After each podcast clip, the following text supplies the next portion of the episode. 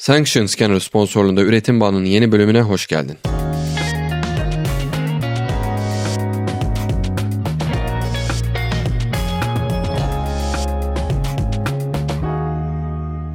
Selam Üretim Bandı dinleyicisi. Üretim Bandı aslında bir podcast'ten daha fazlası. Biz aktif bir topluluğuz. Ürün geliştirme ve şirket yönetimi ile alakalı konularda kendi aramızda konuştuğumuz ve yeni şeyler öğrendiğimiz aktif bir Slack platformumuz var.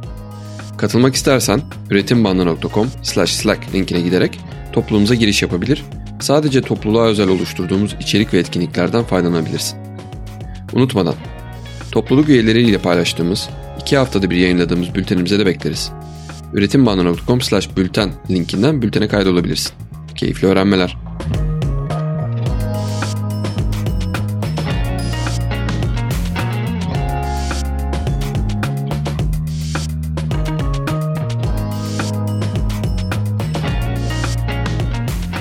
Merhabalar, Üretim Bandı Tekniğin yepyeni bölümüne hoş geldiniz. Ben Ender Ahmet Yurt.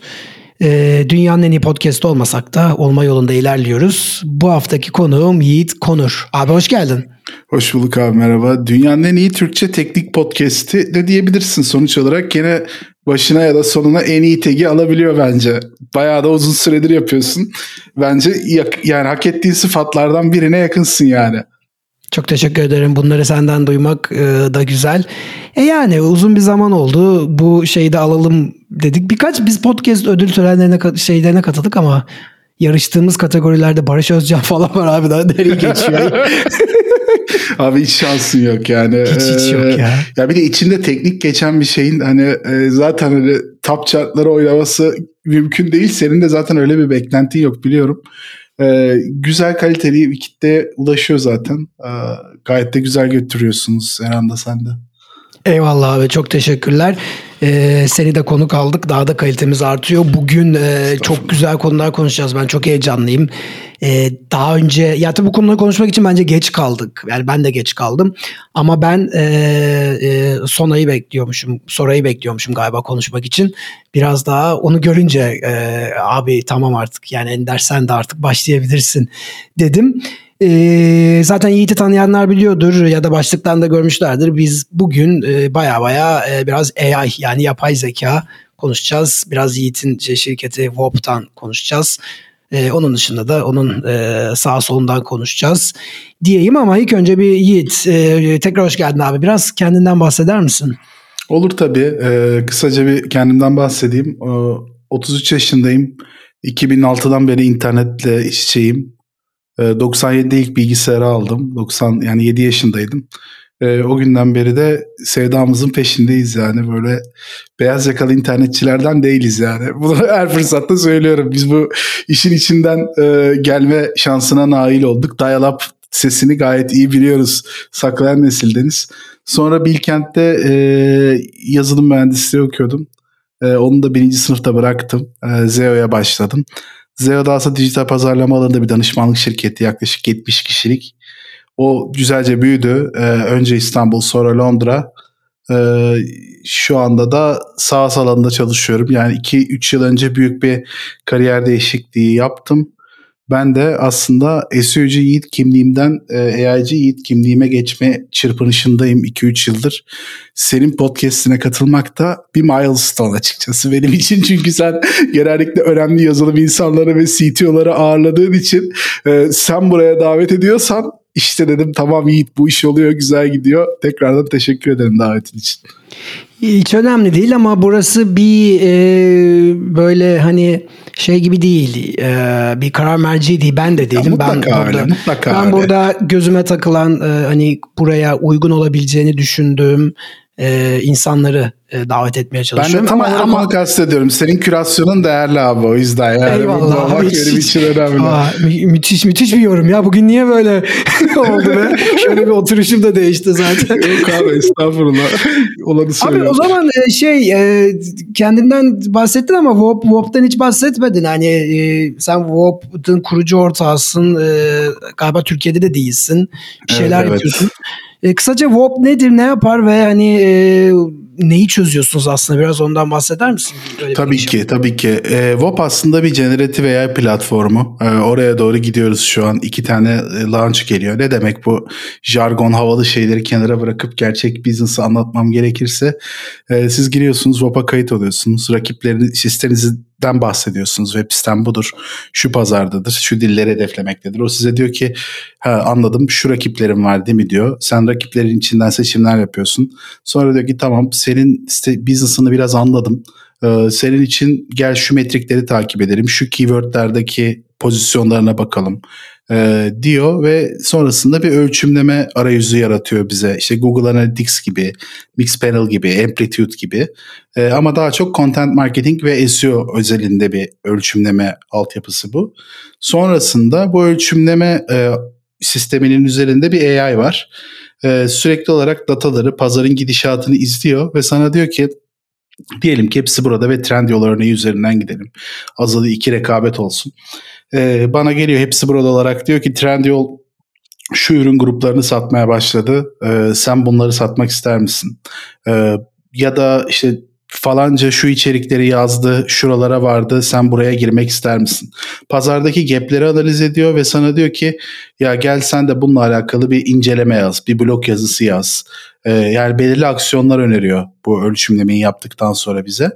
Ee, şu anda da o aksiyonları aslında sadece önermekle kalmayıp senin için bir de yapıp senin onayına sunan bir mekanizmaya doğru platformu götürmeye çalışıyoruz. İlk başladığımız yerde sadece rank tracker'dık. Yani pozisyonlarını takip edebildiğin, işte pazarı hakkında fikir elde edebildiğin, işte gene hepsi burada Trendyol örneği üzerinden gidelim.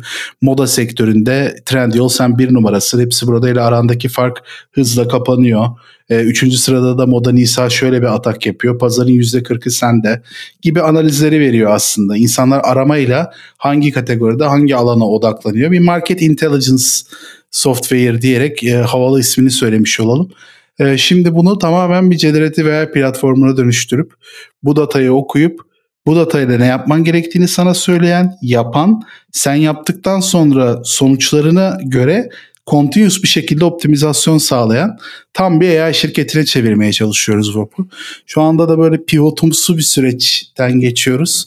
Aslında ilk versiyonumuzu güzelce gittik hepsi moda sattık. Yaklaşık 4000 kişiye sattık. İşte 100 dolarla 300 dolar arası değişen fiyatlarla. Ee, çok güzel ve güçlü bir başlangıç oldu.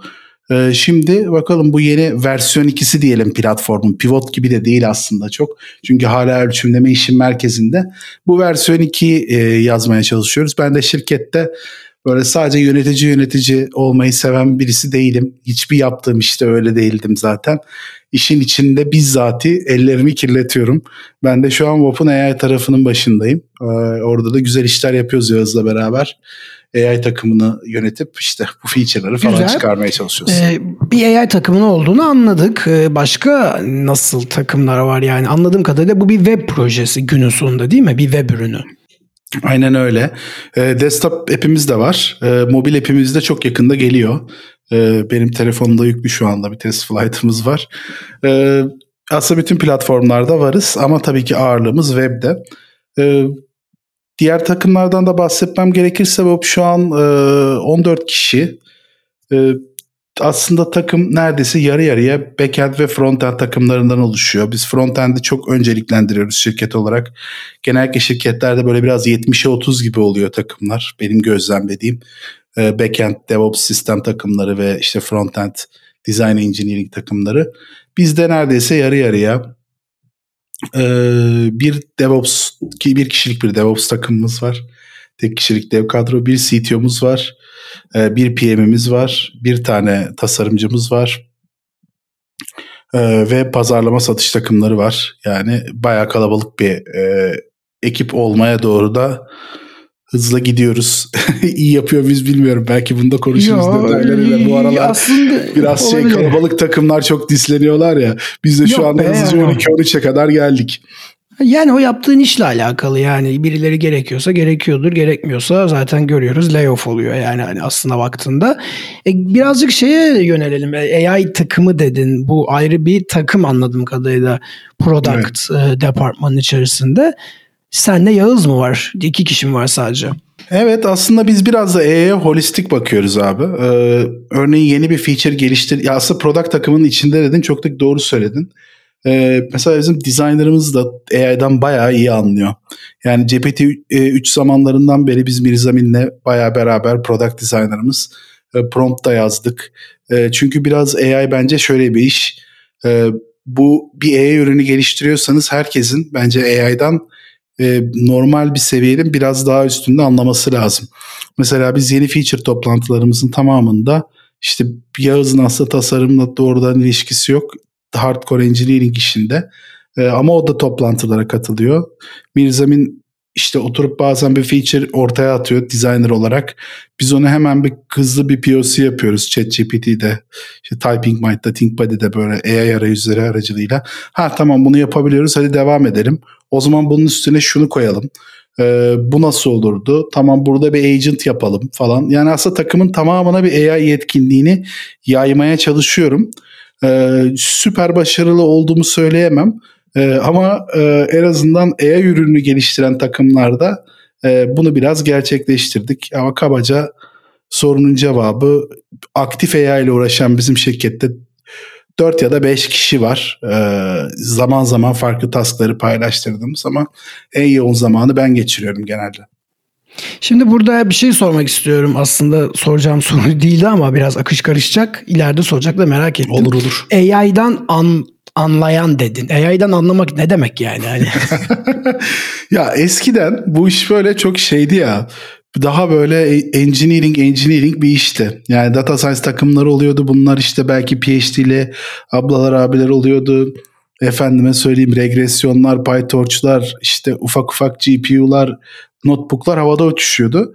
Şu an olay o kadar e, halka indi ki e, yani çok böyle ağır mühendislik temelinden gelen insanlar e, derdini iyi ifade eden insanların çözebildiği kadar iyi problem çözemeyebiliyor. Sende de e, başta konuştuk ya gerçekten kendini ifade etme becerisi sanki regresyonun önüne geçiyor gibi. Çünkü e, bir düşünce akışı tasarlıyorsun ve o düşünce akışından gidiyor. Biraz daha detaylandırırız eğer sürecini seninle ama e, o yüzden biraz ku- kurcalayan eden insanlar önemli oluyor. Yani bu backend developer için belki hani doğrudan çok büyük bir prompt engineering agent'a girmek değil ama o servis mesela işte streaming çalışmak zorunda. AI'ın da kendi içinde çok yeni jargonlar oluşmaya başladı ya o HTTP isteğini tamamlanınca dönemezsin. Yani streaming yapman lazım. Yavaş çalışıyor çünkü AI falan. E onlar da biraz biraz anlamaya başlıyor. Abi bu modeli niye fine tune ettik? Ya burada embeddings'taki vektör eksik gelmiş falan derken hani frontend takımına bir çok uğramıyor. Ee, ama onlarda çok ciddi şey kullanıyorlar. Copilot falan kullanarak aktif bir şekilde işin içindeler e, diyerek o kurcalama kısmını netleştirmiş olayım.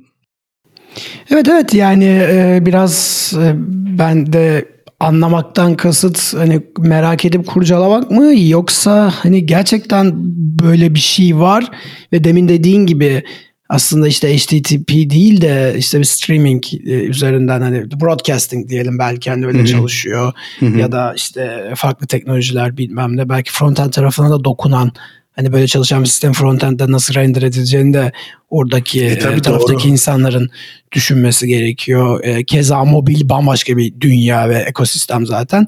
Aslında hani belki bunları hayal etmek. Hani çünkü tasarımcı bir arkadaştan konuşuyordun. Hani AI'dan anlayan deyince ben oradaki e, anlamak anlamayı gerçekten öğrenmek istemiştim ama biraz da öğrendim. Peki şimdi o tarafta geri geleyim. E, ben şeyi merak ediyorum hani o siz e, hangi teknolojileri kullanıyorsunuz? Yani mesela bu işte hangi teknolojiler kullanılır? Hangi teknoloji bilmek gerekir?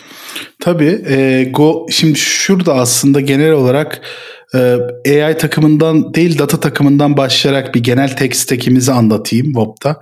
Keşke İren olsaydı o daha da güzel ifade ederdi ama ben de çok CTO'muz İren.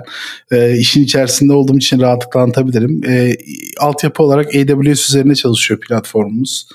E, birazcık event driven architecture diyebileceğimiz yapıda böyle event baslı her şeyin oradan döndüğü, eventlere göre ete, tetiklendiği ya da işte S3 eventlerine göre tetiklendiği bir data pipeline sürecimiz var.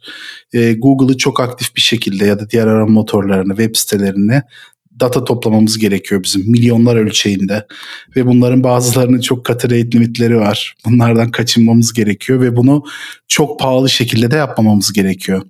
E, çünkü Google'ı crawl etmek ya da işte diğer search engine'lerden data toplamak çok büyük bütçeleriniz varsa aslında çok büyük bir problem değil. Çünkü bir sürü SERP API sağlayıcıları var. İşte SERP gibi, Data for SEO gibi. E, bunlar size direkt Google arama sonuçlarının HTML'lerini ya da JSON'larını verebiliyor. Ama bu işi böyle çok cost efektif bir şekilde e, uygun maliyette yapabilmek için kendiniz toplamanız gerekiyor. Bütün bu işlemler yapılırken ağırlıkla backend'imizde %90-95 Go kullanılıyor. Aralarda böyle %5-10 Python var.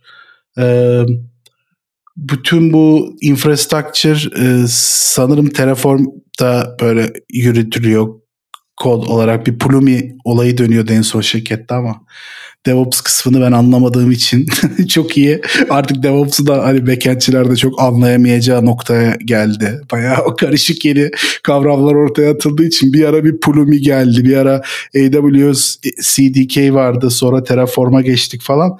Orası sürekli bir dönüşüm halinde. Biraz fazla DevOps kültürüne önem veren bir şirketiz yani. Orada bayağı işler kural kitabına çok uygun gidiyor. Ee, onun dışında bazı yerlerde TypeScript kullanıyoruz. Mesela bu Google arama sonuçlarının e, HTML'lerini JSON'a çevirme işi müthiş derecede belalı bir iş. Yani hayatımda ben bu kadar düzensiz bir HTML görmedim yani. Ama zaten scraping işi kendi doğası gereği çok e, beladır. Hani Bela stand, bir, bir kez standart yok. Aynen hani öyle. Sen baktığında Aynen çok... öyle. Serseri adam işi ya bu crawling işi. Serseri. Banlanıyorsun, banlanıyorsun, server değiştiriyorsun, IP değiştiriyorsun, proxy değiştiriyorsun, VPN'e geçiyorsun, ona tunnel yaratıyorsun, serverless kullanıyorsun. Yani gerçekten harbiden hacker işi yani. Ben hacker'ı serseri gibi çeviriyorum Türkçe'ye. Hani böyle durmayan, hata gördükçe üstüne giden giden giden.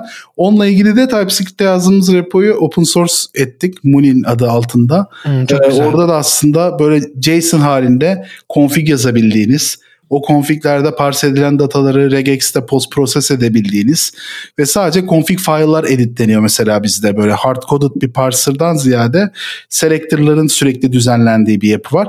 Şimdi de yavaş yavaş orayı da E'ye geçirmeye çalışıyoruz. Bakalım neler yapabileceğiz orada. Ha, aslında öyle bir şey soracaktım. Yani çünkü AI günün sonunda aslında şöyle ya Şimdi tabii ki o sistemden çıkıyorlar aslında. Hani bir daha önce hani e, yaklaşık bir 8-9 ay önceye gidersek biraz daha galiba ben de bu bilgiyi başka bir yerden öğrendim. Burada satıyorum. Kendini tekrar eden şeyler de çok iyi. Hani mesela işte dilleri dili düzeltme, bir şeyi çevirme, e, efendime söyleyeyim işte yani hani e, kendini tekrar eden modeller üzerinde, kendini tekrar eden davranışlar üzerinde güzel. Hani bir şey söylediğinde abuk subuk resimler falan çıkartıyordu son zamana kadar. Ama hani senin anlattığın şey de biraz kendini tekrar eden bir yapıya geçiyor yani işte HTML tagin içerisinde olacak bu olacak ona bak. Zaten hani e, config dosyasına yaptığınızda o günün sonunda sadece oraya diyorsan o da AI olabilir mi diyecektim zaten sen dedin. Evet evet sürekli şey e, yeni widgetlar çıkarıyor Google Search'in içerisinde alıyor bunları. Biz bu widgetları da en etkili şekilde parse ediyoruz ki Google aramaları üzerinde %100 nitelikli bir analitik sürünü çalıştırabilelim. O da gerçekten çok sorunlu yani. Belirli thresholdlarımız var. Mesela %98'ini parse etmeyi bekliyoruz bütün o itemların.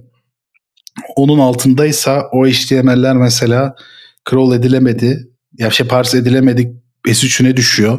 Ona gün içinde birkaç engineer el atmak zorunda. Ya ben her şeyden önce bunun engineering tarafındaki ızdırabından ötürü bir şey yapalım istiyorum. Ee, bir AI çözümü bulalım istiyorum. Biraz şeyi bekliyorduk abi. İlk biz bu işe bir baktığımızda daha GPT-4 16K token alıyordu. HTML'ler de biraz şey ya e, büyük büyük 16K token olayı olmuyordu. E biliyorsun son Gemini Memini olaylarıyla birlikte 1 e, milyon token'a kadar çıktı. Artık belki o işi daha etkili yapabiliriz. Ama bütün parsing'i AI'ye de yaptıramayız. Confi'ye yazdırmamız lazım. Oralar biraz zor. Belki bu eski datalardan alıp böyle fine tuning falan yapılıp bir parser işi yapılabilir. Ama valla korktuğumdan daha el atamadık yani elimizdeki problemleri çok bitiremediğimizden daha oraya geçemedik. Ama inşallah oraya da bir güzel bir şeyler yapacağız. Anladım abi süper. Ben de açıkçası seninle konuşmadan önce biraz daha şey hayal etmiştim. Hani o o veriyi topluyorsunuz. O veriyi saklıyor musunuz? Yani sonuçta hani öğrenmesi etmesi gerekiyor ama nasıl saklıyorsunuz o veriyi? Bu Abi, sonuçta durmadan şiş, şişen büyüyen şey. Aynen öyle. Orada e, en güzel yaptığımız tercihlerden birisi ClickHouse kullanıyoruz. ClickHouse'da yani Türkiye'de çok az şirket kullanıyordu. Yani bayağı yeni yeni yaygınlaşıyor. Bence ClickHouse uzun bir süre Russian Tech olduğu için e, teknoloji dünyasından biraz dışlandı.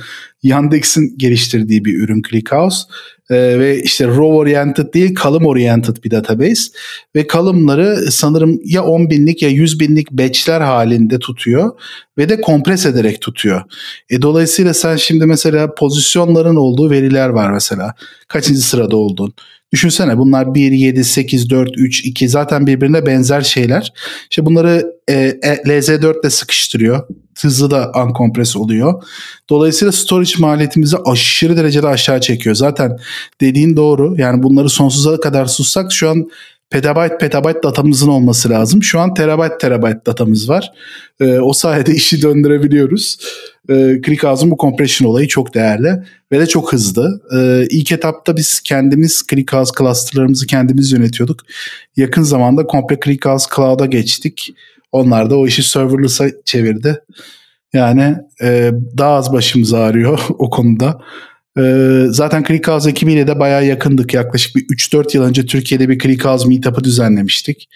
Ee, core developerlarıyla tanışma şansım oldu. Hani ilk defa böyle bu kadar Güzel. büyük bir repoyu yazan insanlar bir de C++ reposu hardcore engineering var içeride falan. Öyle insanlarla da ilk defa tanışmış olmuştum. Ee, bir sürü şey getirdi bize ClickHouse yani. Anladım mükemmelmiş çok güzelmiş. Şimdi ikinci geleceğim şey de şu. E, bu kadar verinin anlatılması, edilmesi, anlamlı bir şey çevrilmesi. E, orada o zaman kendi LLM'leriniz mi var? Hani dışarıdan başka bir şey kullanmıyorsunuz sanırım. Hani ne bileyim OpenAI'ın OpenAI'ın kendi API'lerini falan. OpenAI'ın LLM'lerinin e, embeddings'lerini falan çok sık kullanıyoruz. Şimdi birkaç farklı şey var. Bizim AI'ye dair içeride tuttuğumuz veriler şunlar. İşte kullanıcı bir e, anahtar kelimeyi takip etmek istiyor. Yani bunun performansından gün ve gün haberdar olmak istiyor diyelim ki. İşte bir sağlık şirketi düşünelim. Mesela bunlar hastalıkların isimleri olabilir, şubelerin isimleri olabilir. Yani sıkı takibi almak istediği yakın markaj keywordleri. Ee, bunların bir kere bir vektörlerini çıkarıyoruz. Şimdi vektör olayı da ben bu işlere girişmeden önce bana çok kompleks geliyordu.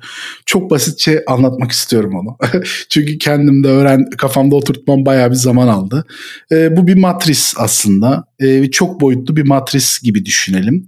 İşte e, nasıl bir matris? 4'e 4 bir matris olsun mesela. Mataraları tarif eden bir matrisimiz olsa, işte boyutu bir parametre olsa, işte e, rengi bir parametre olsa 1 ile eksi 1 arası işte bu da belirli RGB kodlarını işaret etse e, kapasitesi litresi bir parametre olsa işte ve ağız tipi işte yuvarlak mı geniş mi dar mı bu bir kapasite şey olsa ve biz buna göre 1-0 1-0 desek bunun nasıl bir matara olduğunu kabaca kodlayabiliriz diye tahmin ediyorum. Bunun da aynısını OpenAI eksi 1 ile 1 aralığındaki bir float değeri yani noktalı virgüllü bir değeri 3072 tane parametre ile yapıyor. Bu daha önceden 1024 şimdi bunu 3 katına çıkardılar. Bu geçen hafta oldu. Çok çok daha tutarlılık arttı. Şimdi bu sayede biz gelen her veriyi bir kere bir vektörünü çıkarıyoruz ve o sitenin listelendiği bütün sayfaların kontentlerinin bir vektörünü çıkarıyoruz. Bu bize ne sağlıyor? Ben yarın bir gün e, bu mataralardan elimde bin tane olsun e, ve işte renkleri var içinde, ıvır zıvırları var. Bu matarayı anlatan metinleri düşünelim işte. Siyah bir litrelik büyük matara üstünde kola yazıyor ve scooter'da biri var üstünde gibi bir metin diyelim. Bunu vektöre çevirdim. Bir sürü de mataram var böyle 10 bin tane.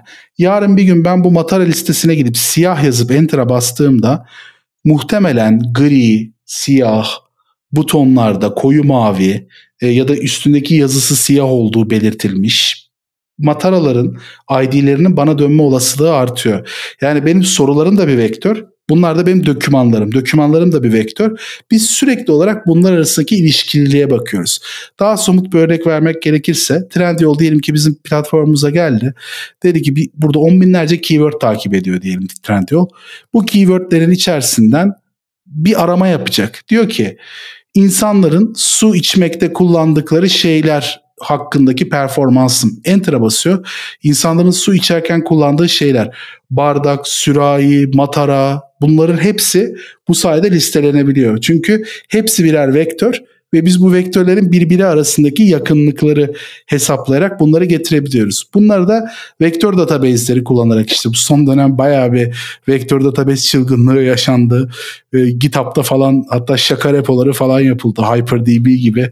İşte çok yatırım aldı çünkü bu vektör database'leri. Biz Pinecone kullanıyoruz. E, bu tarz e, verilerde aslında Pinecone'da tutuluyor. Biz ClickHouse'dan gelen veriyi Pinecone'da da sorgulayıp bazen dönmemiz gerekiyor. Şimdi bu vektör database olayını da hatta ClickHouse'un içine getirmişler. Birkaç yeni fonksiyon vardı. Performansını iyileştirmişler. Onu da ClickHouse'da tutmaya başlayacağız.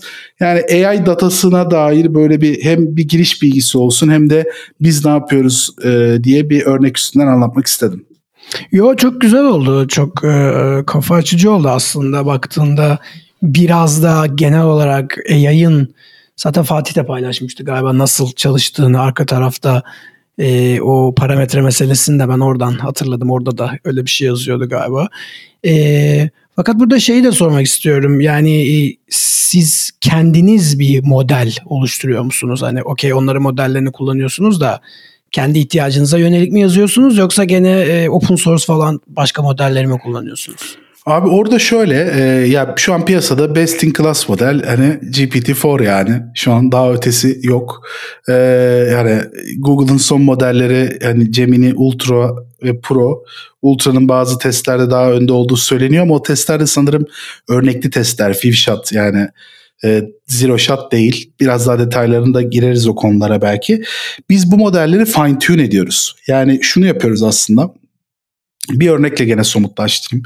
Mesela bizim content yazma modülümüz var şu an beta'da. Bazı kullanıcıları açtık feedback'i almak için. Sen geliyorsun diyorsun ki Yiğit'ciğim ben siyah mataralar hakkında bir karşılaştırma yazısı ya, ya da çok kötü örnekler veriyorum ya bugün. E, sporcu mataraları hakkında bir e, değerlendirme, karşılaştırma içeriği yazmak istiyorum diyor. Enter'a bastığı anda biz ona topikler veriyoruz. İşte neleri hakkında konuşalım. İşte bu mataranın dayanıklılığı mı, işte e, ısı geçirmezliği mi topik listeliyorum yani. Verilen keyword'den topikler çıkarmam gerekiyor. Bu konu hakkındaki detaylar.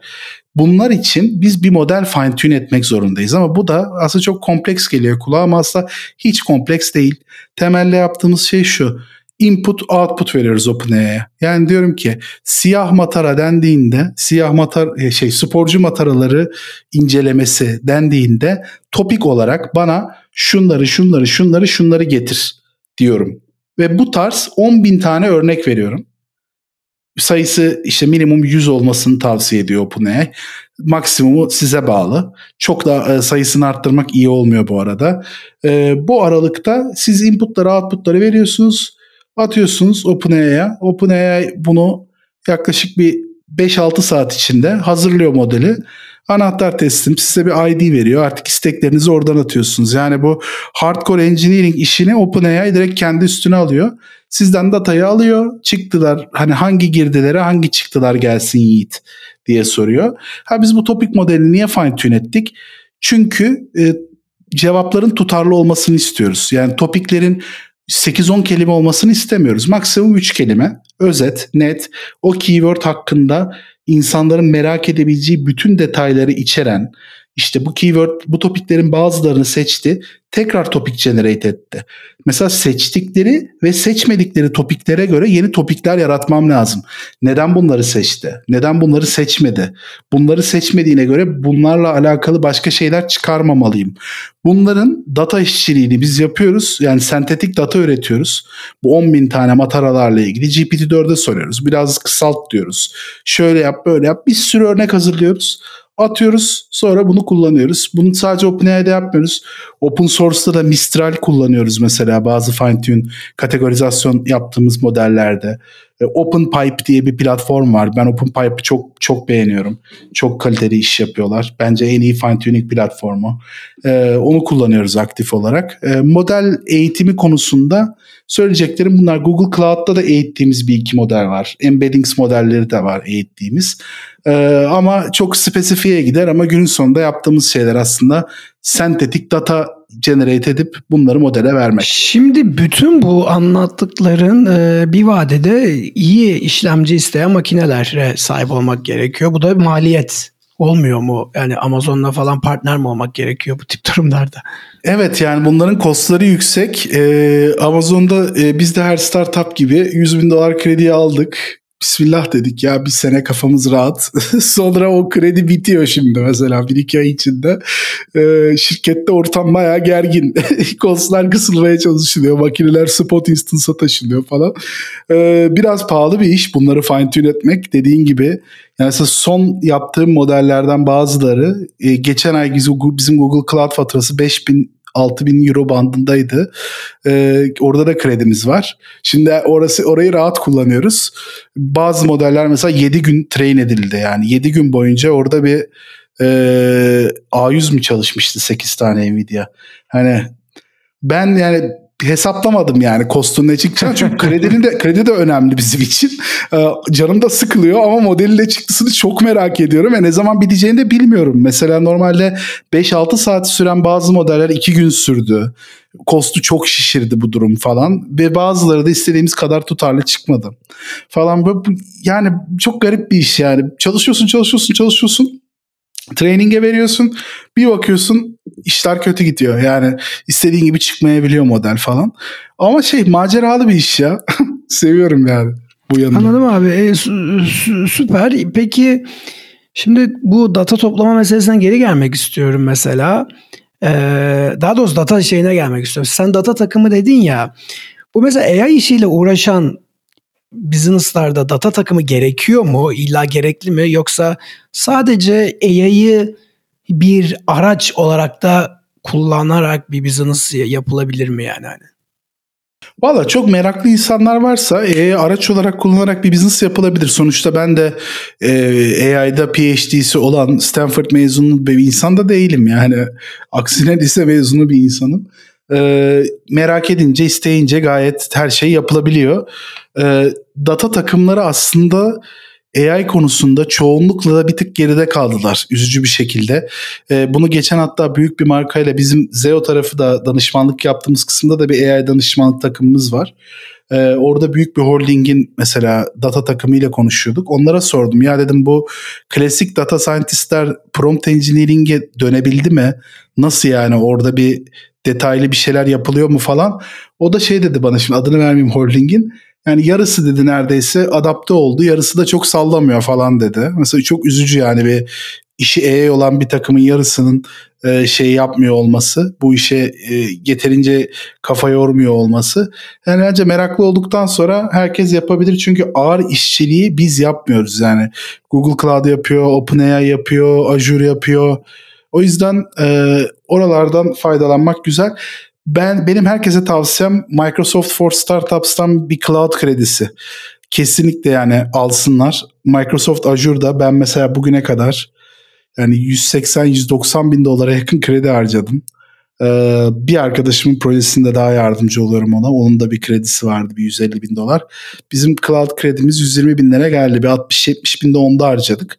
Mesela benim şu an cloud şey AI CV'm açıkçası yani ne kadar AI'da bir noktada da para harcadın. Çünkü problemi deniyorsun, büyük bir datasette test ediyorsun, olmuyor. Küçük de deniyorsun, iterasyon yapıyorsun. Bunlar hepsi para. Ve bunu normalde biz OpenAI kendi cebimizden ödüyor olsaydık OpenAI kostlarını mümkünatı yok bu kadar ilerleyemezdik. Gerçekten hani hiç kimse Microsoft'tan şu an bizi dinlemiyordur diye düşünüyorum globalden ama e, varsa startup programından biri harbiden çok teşekkürler. Yani bu çok çok büyük bir fırsat startuplar için. Google Cloud da veriyor. Çok zor veriyor. E, ama Google Cloud'un da ürünleri çok güzel. E, bence kesinlikle bu işlerle uğraşan bir developer önce bir şu cloud kredisi işini çözsün. Yoksa kurcalamamanın bahanesi oluyor bunun para yazıyor olması. Çünkü her attığınız kurşun para yazıyor. Yani buna da kimse gidip... Ben, ben de öyle oldu. İşte Değil mi abi? Olmuyor. Bir yere bir kadar nokta, ilerleyebiliyorsun bir, bir noktada yani. bıraktım. Evet. O dediğin şeylere de bulaşmak istemedim. O yüzden hani o noktada kaldı benim e, senaryom. Abi hiç yormuyorlar. Bir landing page ee, bir başvuru bu kadar. Bir demo istiyorlar bir buçuk dakikalık. Hani öyle bir interview yapalım şu olsun bu olsun gibi değil. AWS daha çok yoruyor bu konuda. Google Cloud da çok kolay verdi. Ee, ama o da herkese büyük vermiyor falan. Biraz havalı görünen bir site. Ee, işi çözüyor genelde. Ee, benim görüntüm de güzel dondu. Onu da düzelteyim bir yandan. Yok problem değil. Ee, görüntümüzde sıkıntı yok. Öyle kalabilir de zaten bir thumbs e, down da yaptın. İyi oldu bilmiyorum biliyorsun. Ya Apple'ın yeni şeyi şey, hiçbir zaman istendiği zaman çalışmıyor abi. Öyle, evet ha, çalıştı. Evet, tamam, İkisini çalıştı. yapınca ne yapıyor? Aa, mesela. Bak bunu çalıştırdığı zaman da donuyor. Onu çalıştırınca, demek ki, onu çalıştırınca sende bir Tamam DSLR'a demek ki düzgün bir entegrasyon yapamamış şey yapılır. Ben ellerimi oynatmadan konuşuyorum abi o zaman. Önemli değil abi istediği yerde oynatabilirsin. Selam. Bu keyifli bölümü dinlerken çok kısa vaktini alacağım. Size bölüm sponsorumuz Sanction Scanner hakkında bilgi vermek istiyorum. Breaking Bad, Ozark, The Wolf of Wall Street gibi dizi filmleri görmüşsünüzdür. Oradaki kara para aklama sahnelerini hatırlayın. Senede dünyada 2 trilyon düşünün 2 trilyon dolarlık kara para aklanıyor. Yani filmlerde o gördüklerimiz hiçbir şey.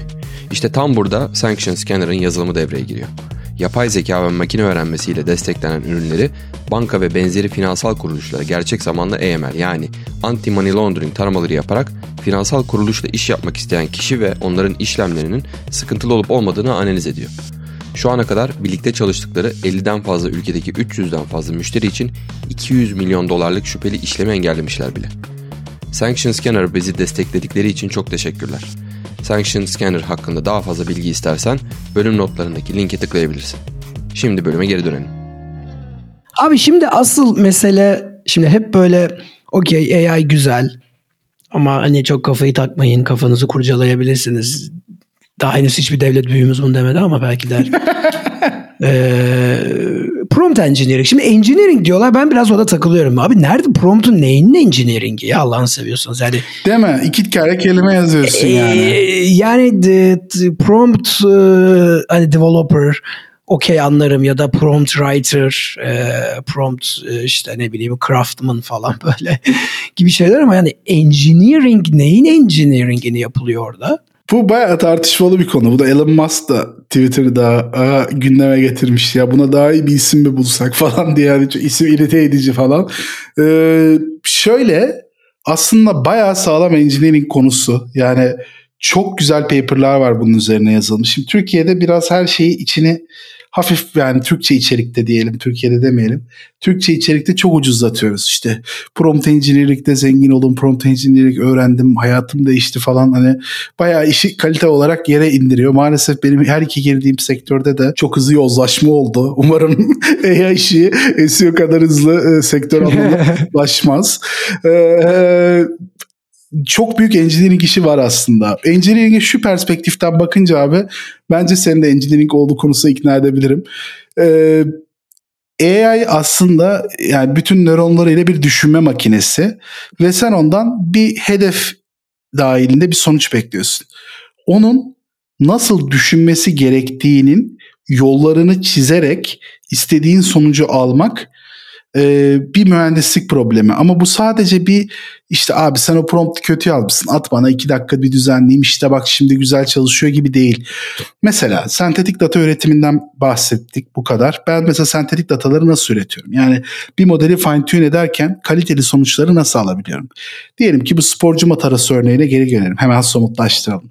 E, sporcu matarası dendi. Bizim topik modeli çalıştı ve kullanıcı içinden şunları seçti e, dayanıklılık, sızdırmazlık ve kapasiteyi seçti. Seçmedikleri ise nelerdi? Ee, sıcak tutma, işte soğuk tutma ve işte uzunluk atıyorum. İki tane, üç tane seçmediği şey var. Şimdi benim buna yeni önereceğim topikler neler olacak? Ben bir tane model fine tune ediyorum. Şimdi bunu gidip E'ye direkt şöyle de yazabilirim. Bir kullanıcı vardır. Beş konu içerisinden şunları seçmiştir. Şunları seçmemiştir. Buna yeni topik öner. Güzel de şeyler önerir OpenAI. E, GPT-4. Ama e, bunu bir de şöyle yapsak. E, bir kullanıcı var e, kendisine sunulan 5 topiğin içinden şu üçünü seçmiş, şu ikisini seçmemiş. Yaptığı seçimlerin üzerinden e, her bir seçim için birer paragraf olacak şekilde bunu neden seçtiğiyle ilgili nihai hedefi olan içerik yazdırma sürecine bunun katkısı hakkında tek tek düşün Ayrıca bu son iki tane seçmediklerini neden seçmemiş olabilir? Mümkünse de bunu yukarıdaki seçimleriyle ilişkilendir dediğinde AI'yi bir düşünce sürecine sokuyorsun. Yani ikinci mesajın muhtemelen daha uzun oluyor. Tık tık tık tık açıklıyor sana. Bu aynen şey gibi çalışıyor aslında. Buna Chain of Thought Prompting deniyor. C-O-T prompting diye de kısaltılıyor. Ee, AI'yi aslında yani bunu Stanford paper'ıydı sanırım yanılmıyorsam. Stanford'da ilk bunu COT'yi kullanıyorlar. Ee, gerçekten E'ye herhangi bir soru sorulduğunda sonuna Think step by step dediğinde AI'nin problemleri daha efektif bir şekilde çözdüğünü ha, var böyle şeyler. Var var gerçekten var ve harbiden çok kallavi paperlar var abi.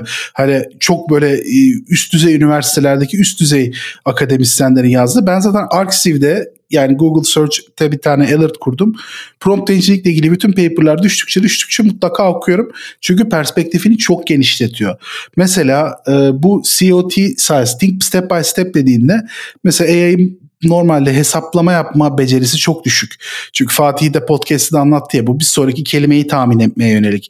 Yani sen ona gidip 7 artı 24 bölü 8 çarpı 47 dediğinde hani onu tahmin edebilmesi zor oluyor. Ama mesela bu tarz kompleks problemler işte Ali'nin 3 elması vardı ikisini şuna verdi şunları aldı gibi ya da havuz problemi gibi şeyleri tekte çözemiyordu GPT 3-3.5 döneminde. Ama o dönemde bile think step by step dediğinde Direkt olaya şöyle başlıyor. Direkt bir rakam vermiyor.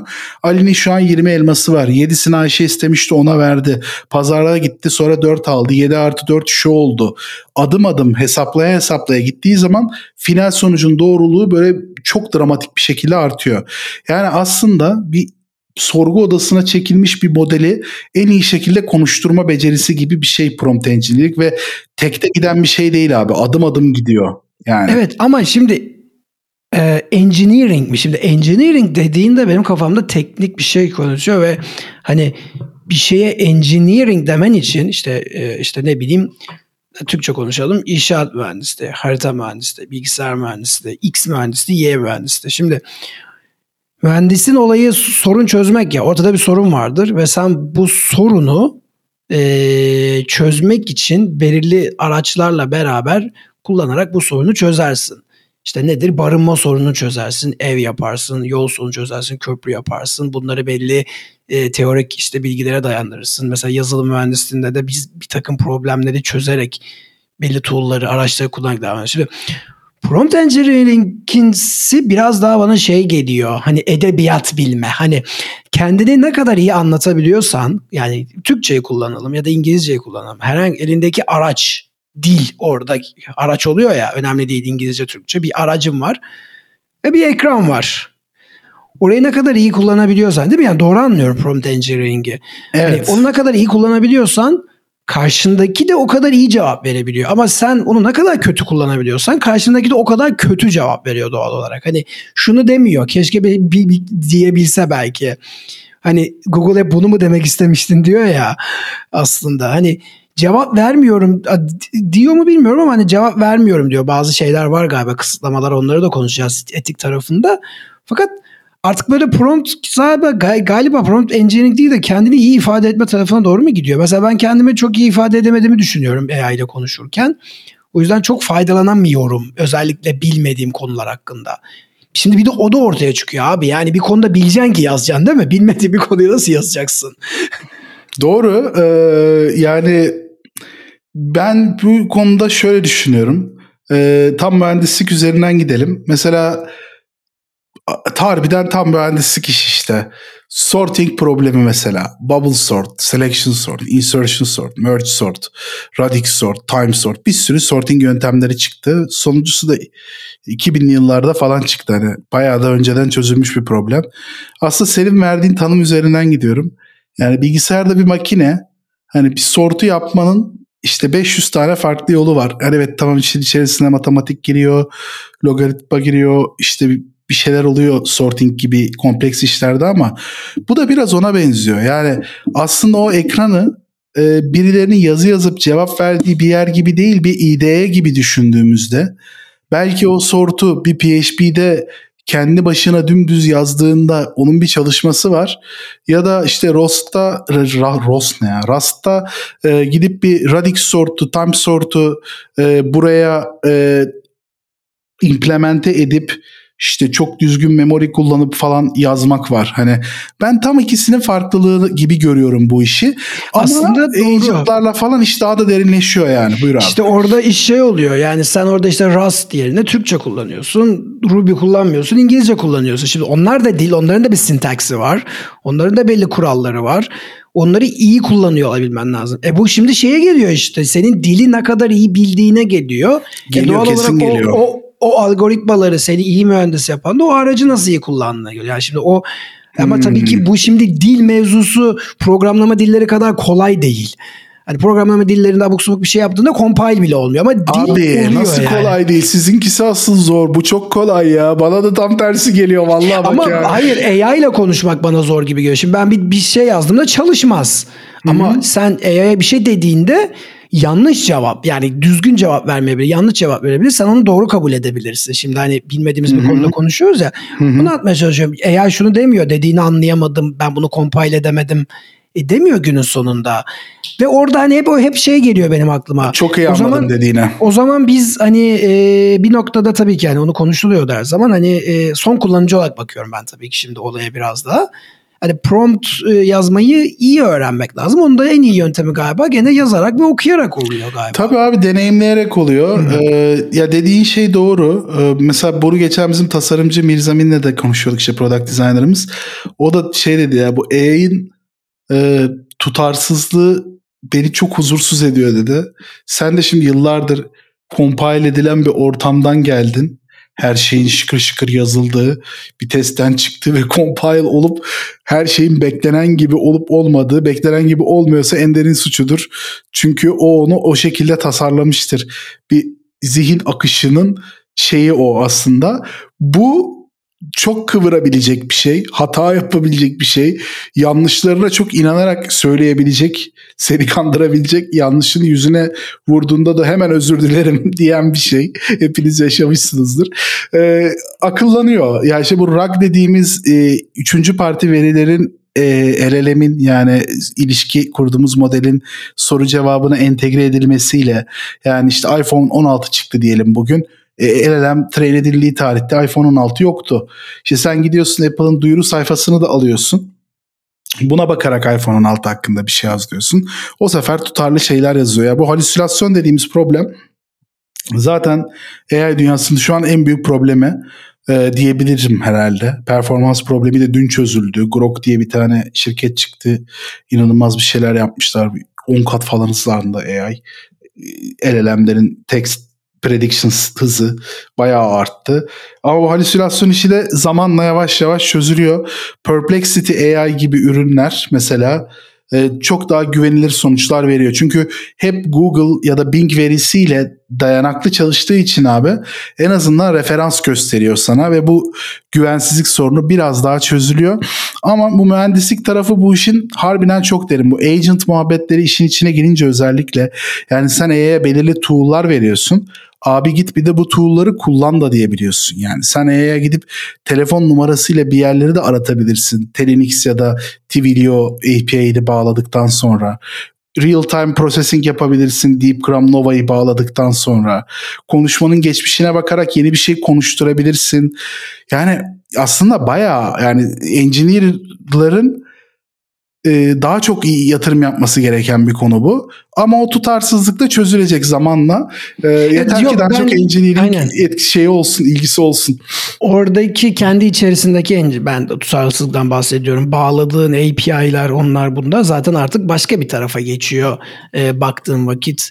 İşte şimdi bu tutarlılığı konuştuğumuzda ben etik konularını biraz hani tabii siz kendi etik departmanınız var mı ya da sizin orada etik bir durum var mı bilmiyorum yaptığınız işte de ee, tabii şu an hani e, mesela benim en çok e, şaşırdığım etik problem işte New York Times'ın e, makalelerini kendi makalesiymiş gibi verip e, şey yapması ve bunun da fark edilmesi. E, bu da bir örnek olması ve bu o zaman hiçbir şey okuyamaz internette. En sonuçta yani hani benim Medium'a yazdığım bir yazı ya da kendi bloguma koyduğum bir yazı da aslında baktığında benim özlük haklarımda olduğu için de ben de diyebilirim. Bilmiyorum oradaki kurallar nasıl işliyor ama e, bu ve buna benzeri sorunları nasıl halledecekler? Yani henüz bir konsensus yok galiba dünyada. Ama şey okudum ben bugün. Şimdi dünyada galiba bu sene çok fazla seçim var. 2024'te işte Amerika seçimleri evet, evet, olacak. Evet. İşte orada burada seçimler oldu. Galiba bu büyük işte 5 büyükler mi 6 büyükler mi ne deniyor işte Apple, Facebook, Google bilmem ne. Microsoft bunlar bir araya gelip AI kullanılmayacak ve ya da kontrollü kullanılacak gibi bir konsensus oluşturuyorlar. Oluşturmaya başlamışlar galiba hani seçimler tarafında. Evet seçim seçimlerde görmüştüm. abi göreceğiz yani bütün konsensuslar istedikleri kadar oluşturulsun. Open source'ta da LLM şu an bayağı yani akıyor. E, LLM sonuçta hani yeni train edilmesi gerekmiyor. LLMs are reasoning engines diyordu sanırım Sam Altman. Yani AI aslında bir düşünme, anlam çıkarma makinesi. E, manipülasyon için kullanmaya aşırı derecede müsait ve artık iyice hızlandı. İşte Grok diye bir dün bir çip tanıtıldı. Tamamen LLM'lerin işte bu dil modellerinin çalışması için tasarlanmış bir çip sanırım L2 cache'inin boyutunu mu ne arttırmışlar. Modeli L2 cache'ine koymuşlar. Oradan read ediyorlarmış falan. Hani bu çok efektif olmaz falan demişti dün Batuhan Taşkaya is identical Falayay'dan. Bilmiyorum o daha iyi bilir mutlaka. Çok inference çalıştı ama mesela bence şey açısı çok korkutucu. Dolandırıcılık vakaları için. Yani zaten e, ses taklidi üf inanılmaz iyi bir noktada bizim bu Türk işte kendine hakim savcı olarak tanıtıp para isteyen dolandırıcı tayfasının eline hani uygun tool'larla düşerse ve iyi bir prompt engineering oturturlarsa, iyi bir agent yazarlarsa hakikaten çok insanın canı yanar. Yani bizde tabii bir etik departmanı falan yok küçük şirket. Hani bizde etik metik yok bam bam bam usulü ilerliyor şu an işler. Ama gördüğüm kadarıyla OpenAI'da da öyle ilerliyor. Yani şu bahsettiğin New York Times'ın davası mesela çok büyük olay. Emsal olacağı için çok büyük olay. Ama Amerika'nın Çin'de ilişkileri göz önünde bulundurulduğunda Avrupa'nın AI'da öne geçmemesi için hani Amerika'nın da bir aktif çabası var. Adamların elinde zaten Nvidia var. Ee, ve bunun üzerinden e, döndürdükleri işte yavaşlama diye tahammülleri bence yok yani. Çin'in bu işi kap, Çin'e liderliği kaptırmamak için.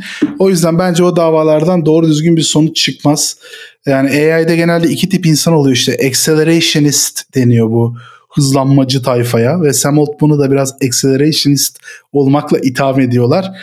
Ee, ben ilk başlarda çok korkuyordum da artık yani e, istediği kadar accelerate olsun. Ben açıkçası çok şey yapmıyorum artık. E, önemsemiyorum ama etik olarak yani e, çok büyük sıkıntılar olacak yani. İşsizlik de bence bunların en temel noktalarından birisi evet, olacak. O işsizlik meselesi de mesela bence şöyle bir durum var.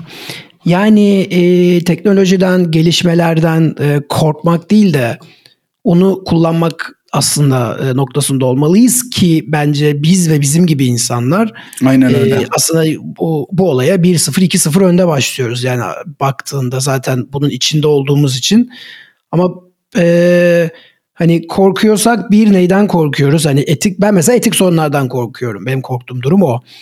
E, baktığında hani bunun bir e, standartının olmaması. Ama galiba bildiğim kadarıyla Sora'yla beraber de artık şey gelecek. Hani bu üretilen içerik bilmem ne modelinde bilmem ne tarafından üretilmiştir diye böyle bir trademark olacak. Hani her şeyin içerisinde. Ee, tabii ki bunun da hackleri bulunacaktır muhtemelen. Ee, sadece işte bu senin de demin anlattığın gibi e, hani ülkelerin e, ekonomilerin savaşına dönersek ki biz oraları görür müyüz bilmiyorum ama hani e, o noktaya nasıl, onu, o noktaya ne kadar gider, e, nerelerde kullanılır e, gibi. Ama bir arada şey oldu şimdi göreceğiz de abi hani e, tabii ki şimdi sonradan görüyoruz 9 ayda nereden nereye geldiğini e, bir şekilde ama şeyi de gördük. Hani bir günde böyle e, OpenAI'nin içi karıştı. Hani çat ya hani o film miydi tiyatro muydu? Hani biz Abi Türkiye'de yaşadığımız için tiyatro ya mı diyoruz. oyun, oyun büyük yani diye direkt Abi, evet, evet, yani, o muydu gerçekten aha dedim ne oluyor yani hani direkt fişini mi çektiler acaba bir, birileri onu da anlamadım. Hani bu Abi şeye benziyor. Ben o işin işte... detayına hiç girmedim ya. Çok bela bir iş yani. Bizim Türkiye'de çok entrika var zaten gündem. Biz bir de onu kaldıramıyoruz. Bir de onu O zaman şu iş meselesine bakalım. Birazcık sen mesela sektörün biraz içerisindesin. Daha böyle endişeli insanlar için ne tavsiye edersin abi? Neler yapmalılar? Yani hani buna nasıl entegre olabilirler? Tabii. Endişelemektense. Şimdi önceki ne yapmamaları gerektiğini söyleyerek başlamak istiyorum. Çünkü en çok yapılan şey ee, deve kuşu olmanın hiç kimseye bir faydası yok arkadaşlar. Buradan sevgili developer kardeşlerime sesleniyorum. Çünkü e, ben kendi çalıştığım şirkette de dahil olmak üzere her yerde AI, AI, AI diye milletin kafasını ütüleyen birisi olarak e, hiç e, beklediğim tepkileri almıyorum. Yani kimsenin ilgisini bu konuya çekemiyoruz abi. Yani böyle bir sıkıntı var. Çok az insan gerçekten nitelikli noktaya geliyor. Ben bir artık insanlarla konuşa konuşa anladım. Yes abi. Bir, bir virgül atayım burada at, at. araya girmek istedim. Ne bekliyorsun? Hani AI sen dediğinde uuu bu varmış işini gücünü bıraksın yani. Hani ne, yok, ne istiyorsun? Yok ama işini gücünü bırakmasın. işini gücünü zaten yapsın. Ama mesela işini gücünü yaparken gitsin cursor kullansın işte Cursor'ın daha akıllı bir IDE mesela Copilot'a göre. Ya mesela kod yazma sürecini biraz değiştirmeye gayret etsin. Yani e, denesin en azından test etsin desin ya ben 5 gün böyle çalışacağım. Belki buradan bir şey çıkar. Belki hiçbir şey çıkmaz. Sen gene düzenini bozma. Ama bir şans ver diyorum. Ben bak neler neler denedim yani. Bizim şirkette adapte olanlar var olmayanlar var. Ee, ben onlarla da çok kavga ediyorum. İyi de AI şirketinde de adapte olmamak biraz garip değil mi yani? Ee, bazı departmanlar o kadar must değil. Ee, onlar e, adapte olmamak dediğime de bakma abi. Benim adaptasyon kriterim çok yüksekte yani. ben Onu işte. yaşamaktan bahsediyorum. Yani benim sadece Typing Mind'daki kendi yani söyleme sahip e, günlük chat kostum zaten e, 7-8 dolarları buluyor yani. Hani ben kendim 150-200 dolar harcıyorum. Sırf GPT-4'ün o 40 mes 20 mesaj mıdır 40 mesaj mıdır dandik limitine takılmamak için sadece Code Interpreter'da falan işim olduğu zaman ChatGPT kullanıyorum. Yani ben o düzeyi bir şey herkesten tabii ki beklemiyorum ama en azından şunu bekliyorum abi.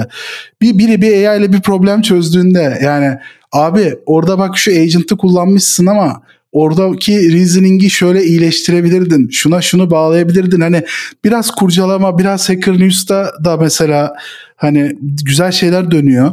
İnsanlar biraz AI'dan korktukları için AI olayını gördüklerinde sekmeyi bence kapatıyorlar. Ben böyle olduğunu düşünüyorum. Yani Türkiye'de de abi şu an AI olaylarını bu embeddings olayları mesela bugün Giray Hakan'la 5 dakika Discord'da bir 10 dakika muhabbet ettik. Çocuk nelerle uğraşıyor ya. Twitter'dan takip ediyordum Giray'ı zaten. Çok beğeniyorum içeriklerini. Aynı benim gibi yemiş kafayı. Yok abi buradan bunun embeddings'ini çıkardım. Şimdi embeddings'i şununla fine tune ediyorum falan filan. Yani oturup böyle biraz bu işi heyecan duyup bu AI'yi benim menfaatime nasıl çalıştırabilirim? İşte ThinkBuddy gibi ürünler, e, reklamlar burası ya da Raycast AI gibi ürünler e, kullanarak e, günlük hayatına AI'yi nasıl entegre edebilirsin? Daha çok kullanmaya, ses arayüzünü daha etkin kullanarak mesela ben gün içinde çok AI ile konuşuyorum aslında. Yazmak da abi bence çok yorucu bir şey. Uzun uzun yazmak hele ki. E, o yüzden açıyorum mesela problemimi arkadaşıma anlatır gibi anlatıyorum. Zaten artık reasoning iyice uçtu. Anlıyor zaten senin ne demek istediğini ve sonuç güzel geliyor falan. Yani daha çok e, ben buraya ilgi gelmesi gerektiğini düşünüyorum. Daha çok paylaşım yapılsın. Türkiye'den neden bir agent framework çıkmıyor? LangChain ile ilgili biri bir niye bir şey alıp Türk Twitter'ında paylaşmıyor? Bunu bilmiyorum. Yani bu iş biraz FK'da kaldı, biraz bende kaldı, biraz Giray'da, ChatGPT böyle 10-15 kişi abi. Keşke böyle hep beraber asılsak diyorum yani. Bence iki gündemin gölgesinde kaldı. Hep diyorum bunu. Biri deprem, birisi seçim. Yani çok tamam zor zamanlar oldu herkes için ama artık geride bırakmamız lazım. Gerçekten Türkiye'den çok iyi AI ürünleri çıkabilir abi. Sadece developerlara da demiyorum. Türk startuplarının da AI kullanım becerileri bence çok düşük. E, konuşuyorum arkadaşlarımla mesela diğer girişimcilerle. Ya abi diyor biz CTO'ya dedik işte o öyle yapmış. Hayır abi yani sen öyle bir, bir şey değil ki bu mikroservis deploy etmiyor ki. Business'la da alakalı bir şey bu. Sen o feature'ın nasıl çalışması gerektiğinin promptunu kendin düşün düşüneceksin. Diyeceksin ki bak buradan bir chain of thought yapalım. Bu dataları bununla bağlayalım. İkisini bir birleştirelim. Gerekirse NAT'ni açacaksın. Kendin no code bir POC yapacaksın. CTO'nu anlatacaksın. Onun kafasını açacaksın. Onun zaten dünya kadar işi var yani. Onun gidip de AI'yı bir anda çok iyi sahiplenip de ilerletmesini bekleyemeyiz. Ya abi burada şimdi şöyle bir durum var. Birazcık dinlendireyim seni. çok çok sinirliyim abi. Ben evet. bu konuda Anlıyorum. Zaten, zaten Türkiye Türkiye'de gelişmeleri de ben seninle konuşmak istiyordum. Oraya da zıplamış olduk etikten beraber de. Um, ya burada şimdi birazcık e, çuvaldızı kendimize batıralım. Şimdi sen 3-5 kişiyi saydın da e, ben mesela kendi adıma konuşacak olursam e, ben Copilot daha ilk çıktığı zamanlarda çok kullanıyordum ve ondan sonra birazcık kod yazma skilllerimi kaybettiğimi fark ettim ve bıraktım kullanmayı. Bu güzel yani, bakış açısı. Beni yani bildiğim yazamıyordum kod yani Copilot'sız. Bir ben 12 senedir Ruby yazıyorum. Bir Ruby'de metot nasıl yazıyordu unutmuşum yani. Çok Öyle, o, o kadar söyleyeyim ve ne yapıyorum dedim. Hani mesela test yazmada orada burada iyi iyi olduğunu biliyorum ama işte senaryoları çıkarmasa falan. Ben en çok e, bir İngilizce, Türkçe şeylerde bir İngilizce'deki bir şey phrase etmesi, daha strong bir dille yazması, daha casual bir dille yazması için Notion'la yayını kullanıyorum aslında baktığında. E, elimin altında Notion olduğu için aslında hani Raycast'ı da kullanabilirim. Hani gündelik de kullanıyorum ama pek beceremedim çünkü beta'dan girmiştim ben. Şimdi belki daha iyidir. E, bu olmuyor falan dedim bıraktım. Ama promote ediyor muyum? Hani kendim bir şey yapıyor muyum bu konu hakkında diye soracak olursan hayır. Baktığında aslında öyle söyleyebilirim. O yüzden sana dedim hani bu gündelik işlerimin arasına çok girmiyor. Girmiyor girmiyor. Proje yapmak lazım abi. Böyle çalıştığım, pet projelerde falan. Çalıştığım yerde de evet pet proje. Çalıştığım e, şu anki şirketin çalıştığım işinde de çok AI'lık bir şey hayal edemiyorum. O da önemli Haklısın. tabii. Biraz oradan başlıyor mesele. E, ama hani e, depremi ve Türkiye'deki konjonktürü bir tarafa bırakacak olursam eğer e, gene bu konuda haklı olduğunu düşünüyorum. Hani e, birkaç kişi var e, bir şey anlatmaya çalışıyorlar. E, bir bir şekilde karşılık bulmuyor gibi. Ama biz her şeyde olduğu gibi galiba bir iki sene sonra falan hani geleceğiz gibi duruyor aslına bakacak olursan da. Geçen seneye göre biraz daha iyi gibi geliyor bana en azından birkaç topluluk var galiba ya da birkaç işte e, böyle işte konferanslarda bir, birkaç konuşma oluyor. İşte AI ile alakalı e, ya da o tool ile alakalı programım ya Benim işime geliyor alakalı. bu arada abi açıkçası. Yani ben yazılımcı değilim mesela. Hani bu alanda ama mesela çok da kod yazıyoruz yani. GPT-4 kardeşimle beraber hani sağ olsun bizi yazılımcı da yaptı ama e, abi şeye bakılabilir. Ben anladım dediğini çok da haklısın. E, zaten şirketinin gündemine AI girmiyorsa zaten o şirkette e, AI öğrenemiyorsun kolay kolay. E, buradan hani Go yazan Vue yazan developerlara sesleniyorum. Bir AI şirketinde çalışmak isterseniz her gün her an AI'nin konuşulduğu çok AI odaklı bir şirket. Sizleri Web'da görmekten memnuniyet duyarız. Reklamlarda bitirdikten sonra şu tavsiyeyi vermek istiyorum. Indie Hackers'ta öyle garip grup Araplar öyle paralar yapıyor ki. Bak mesela Olympia Chat diye bir proje var bugün. Ee, baktım. Adam mesela 6000 dolar MRR'a gelmiş. 141 subscriber ve zero marketing yaptığını iddia ediyor. E, virtual agentlar yapmış. Yani biz biraz Türk insanı e, şeyiz de hani böyle somut bir şeyi gördüğümüz zaman e, heyeci daha heyecanlanabiliyoruz. Indie Hackers'taki e, başarı hikayeleri çok e, teşvik edici oluyor insanın bir şeyleri başlatması için. Hiçbir şey yapmasanız da ya orada bir tane elemanın yaptığı projeyi kopyalayın abi. Zaten developersınız yani üretmek asınız çok iyi. E, en azından bir şekilde iş ilerler. Zaten sonra yakında ne kadar layoff olacaksa da ileride uzun vadede e, onun en azından 5'te biri kadar da AI engineer pozisyonları, AI analist pozisyonları açılacak. Yani genel olarak pazar kesinlikle küçülecek. Bence önümüzdeki 3-4 yıl içinde bayağı kriz düzeyine gelecek. Ama e, olsun gene bir yerden kurcalarsak bugünden e, vallahi çok güzel olur diyeyim. E, öyle de bir Şimdi, indicators'ı belirteyim istedim abi. İki şey söyleyeceğim. Bir tanesi benim çalıştığım Tim Taylor'da kullanılıyor AI. Ama onun takımı Biliyorum. ayrı olduğu için uzaktan takip etmek gerekiyor. Çünkü çok açık AI kullanmaya. Direkt hani baş işte şey e, ATS olduğu için. İkincisi bahsettiği use case'ler de bayağı heyecan vericiydi yani. Sen dahil olsan oradan bayağı bir şey öğrenilir ha. aslında. Ha yani ama benim çalıştığım domain e, taraf farklı olduğu için oraya evet. da yapılabilir. Bilmiyorum ben AI'ın her yere entegre edilebileceğini e, düşünüyorum biraz zorlanırsa eğer. E, ikinci diyeceğim şey de şu. E, mesela geçen gün e, senin dediğin şey vardı. Sen de tanışma toplantımızda şey söylemiştin sen. Hello muydu? Bir tane chat e, AI vardı. Pembe böyle bir arka fonu var. Unuttum şimdi ismini. Yazmıştım tamam. buraya. Tamam. Think ee, Body değil herhalde. O think, think, think, think Body dedim. Bir şey, bir şey daha dedin. Ee, tamam. Happy AI mı? Happy AI mı? Unuttum. Bir yerlere yazmıştım ama gitmiş. Ee, onunla yaptıktan sonra şey gel. Şimdi, şimdi açtım. Tamam mı? Evet ben AI ile ne konuşacağım? Ne soracağım abi yani? Hani ben, o bana bakıyor ben ona bakıyorum. Nasıl yardımcı olabilirim diyor. Bilmem nasıl yardımcı olabilirsin. Hadi bir şeyler söyle diyorsun.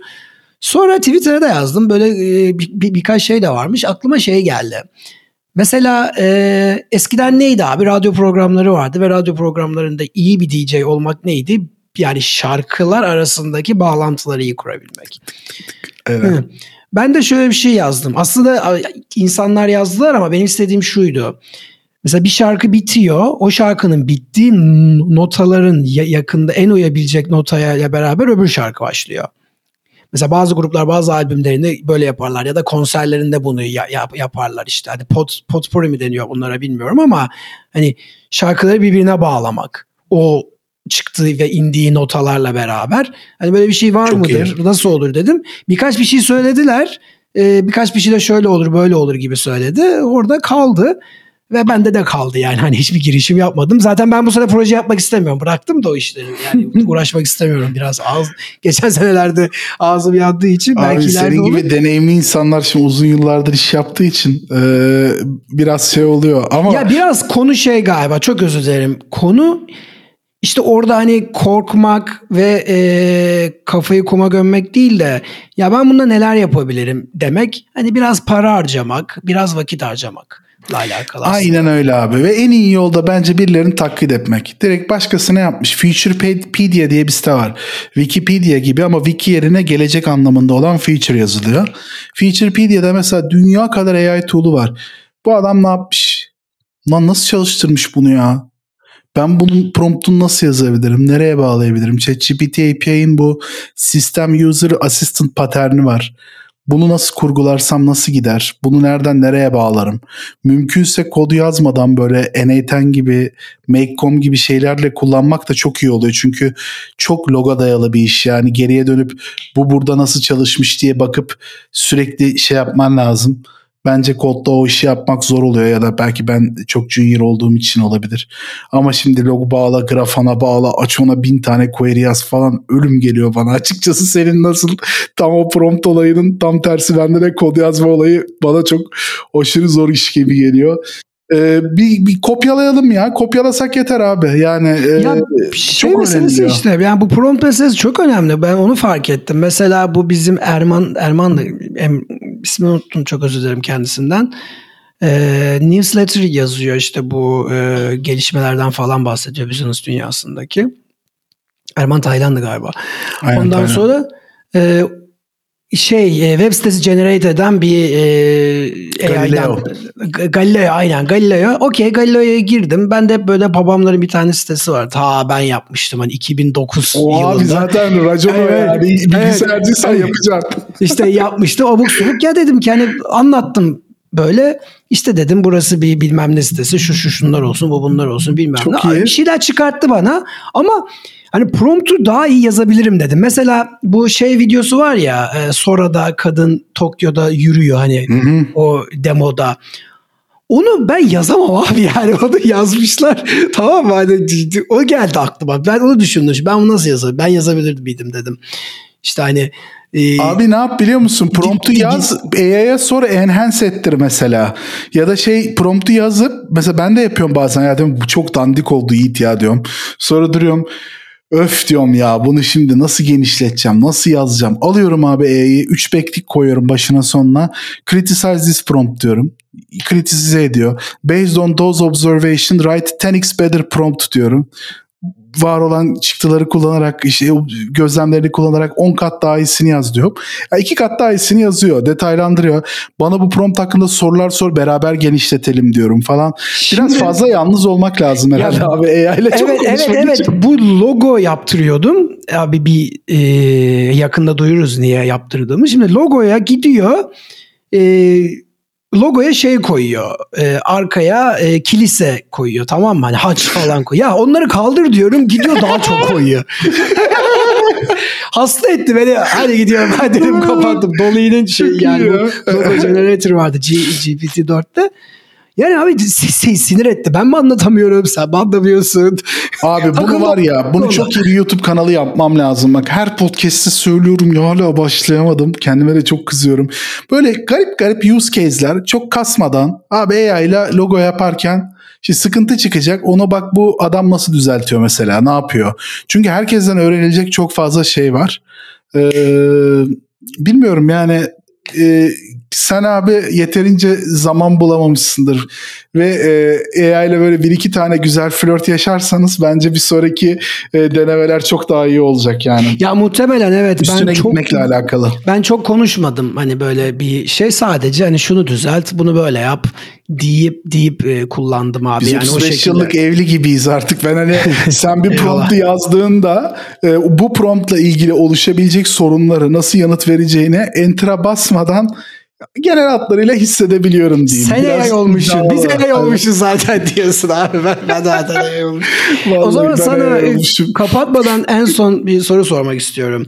En acayip ne sordun AI'ye? Aa, of çok iyi soruymuş ya. Abi eee, eee, ben insanlarla tartıştığımda eee, genellikle bu, bu kısım için hani biraz cringe gelebilir özür dilerim ama samimi olacak. AI'ya açıp sesli olarak durumu anlatıyorum. Bak ben böyle böyle dedim. Bu böyle böyle böyle dedi. Şu şunları kullandı. Ben de sonra böyle dedim. Sence ben bu olaya nasıl farklı bakabilirim falan. Abi o kadar iyi perspektifler sunuyor ki yemin ederim kafayı yersin. Bak çok cringe bir şey. Ama gidip İngilizce böyle- yapıyorsun değil mi tabii bir de? Yo Türkçe yazıyorum. DeepL'den okey. en dandik çeviri yapıyorum. Ben de Option Ö yapınca DeepL'den çeviriyor otomatik Hmm. olarak. Bir tane Bash script diye Better Touch Tool'a bir şey yazmıştım. Direkt anında clipboard'a alıp kopyalayıp çeviriyor. Ee, ya da ThinkBuddy'yi açıyorum. Kayda basıyorum. Ses kaydıyla da prompt atabiliyorsun ThinkBuddy'de. Bedava bu arada ThinkBuddy yani bayağı bir yüz içe kadar. Ee, o yüzden hani belki kullanmak istersin. Ve böyle prompt yazarken abi prompt yazma gerginliği oluyor tamam mı insanda? Onu bir aşmak lazım. En güzeli de ses kaydı yapmak. Böyle uzun uzun konuşuyorum. Bazen duraksıyorum. O noktaları bazen 3 nokta haline getiriyor Whisper falan. Düzeltmiyorum bile. Anlıyor zaten her türlü. Ee, bence en mantıklısı ve en doğrusu e, böyle her problemi E'ye getirmek. Bir de başka saçma ne yapıyorum? Ee, işte Portekiz'de mesela Portekizce hiç bilmiyorum. İşte makarna aldım. Onu mesela pişireceğim. İşte arkasında instructions var. Fotoğrafını çekiyorum. Nasıl yapabilirim bu makarnayı diyorum. Mis gibi anlatıyor bana falan. Yurt dışında yaşam açısından aşırı derecede Evet. kolaylaştırıcı oluyor. Ee, Valla onun dışında da abi. Ama en acayibi şeymiş. E, insanlarla tartıştıktan sonra farklı bakış açısı. Solo AI'da alıyorum evet. evet. Yani psikolog hani, gibi de çok kullanıyorum hani bu, gerçekten. Bu, bu, buna eğer bir partneri varsa o da sorabilirsin abi. Hani insanlarla da konuşmuş olsun diye söyleyeyim. Abi o nasıl oluyor? Sen de bana bir ara onu anlat. Ben ondan biraz uzak kaldım. Yok ya zaten burada bir tek eşim var. Ben varım. Gerçi birkaç arkadaşımız daha taşındı Portekiz'e de.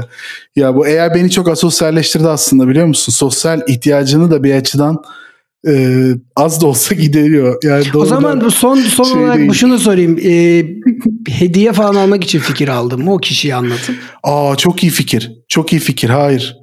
Ee, ama çok güzel bir fikir. Ama gene bak prompt engineering'e gel. Prompt engine işte anyway neyse yani ona geliyor. Yani şey Çünkü gibi düşün. O, eşim o, şöyle bir insan. Şunlardan hoşlanıyor. Şunları yapıyorum falan anlatman gerek. Asıl söylemen gerekiyor. Yani bana da soracak olsan Yiğit ben eşime ne alayım diye.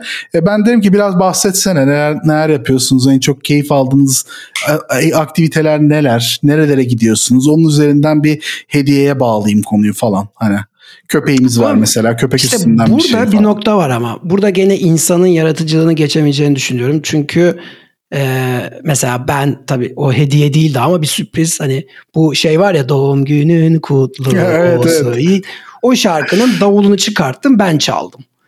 Ve Oo, onu güzel. Onu, mesela bunu bana AI diyemez abi. Çünkü hani bir kere benim davul çalıp bilmiyor. Onda bilmem ne. Çok beni tanıması lazım yani. Abi hani. sen şimdi çıtayı çok yükselttin. Benim eşim, eşim de dinleyecek bunu. Bizi sıkıntıya soktun yani anladın mı? Çıtayı yükselterek beni bitirdin yani. Eşi dinleyenlere kolay gelsin. Bu bölümü keseriz abi anlaştık. Kesemeyiz abiciğim. Okey. Ee, Valla Yiğit çok güzel muhabbet oldu. Biraz geyik yaptık ettik de. Evet, evet ee, güzel oldu. Benim sorularım bu kadar. Senin eklemek istediğin bir şey var mı? Vallahi yok abi. Ee, bu aralar zaten çok podcast'e çıktım. Böyle ben ünlü birisi falan değilim. Yani bu ara üst üste denk geldi.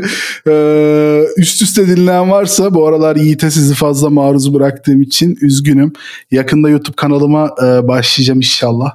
E, abone olup likelamayı unutmayın arkadaşlar diyerek klasik bir kapanış yapayım abi ben de. Okey süpersin ağzına sağlık. Ee, buraya kadar e, dinleyenlere ve izleyenlere çok teşekkürler. Çok teşekkürler. Bizden bu kadar. Bir başka bölümde görüşmek üzere. Hoşçakalın. Hoşçakalın.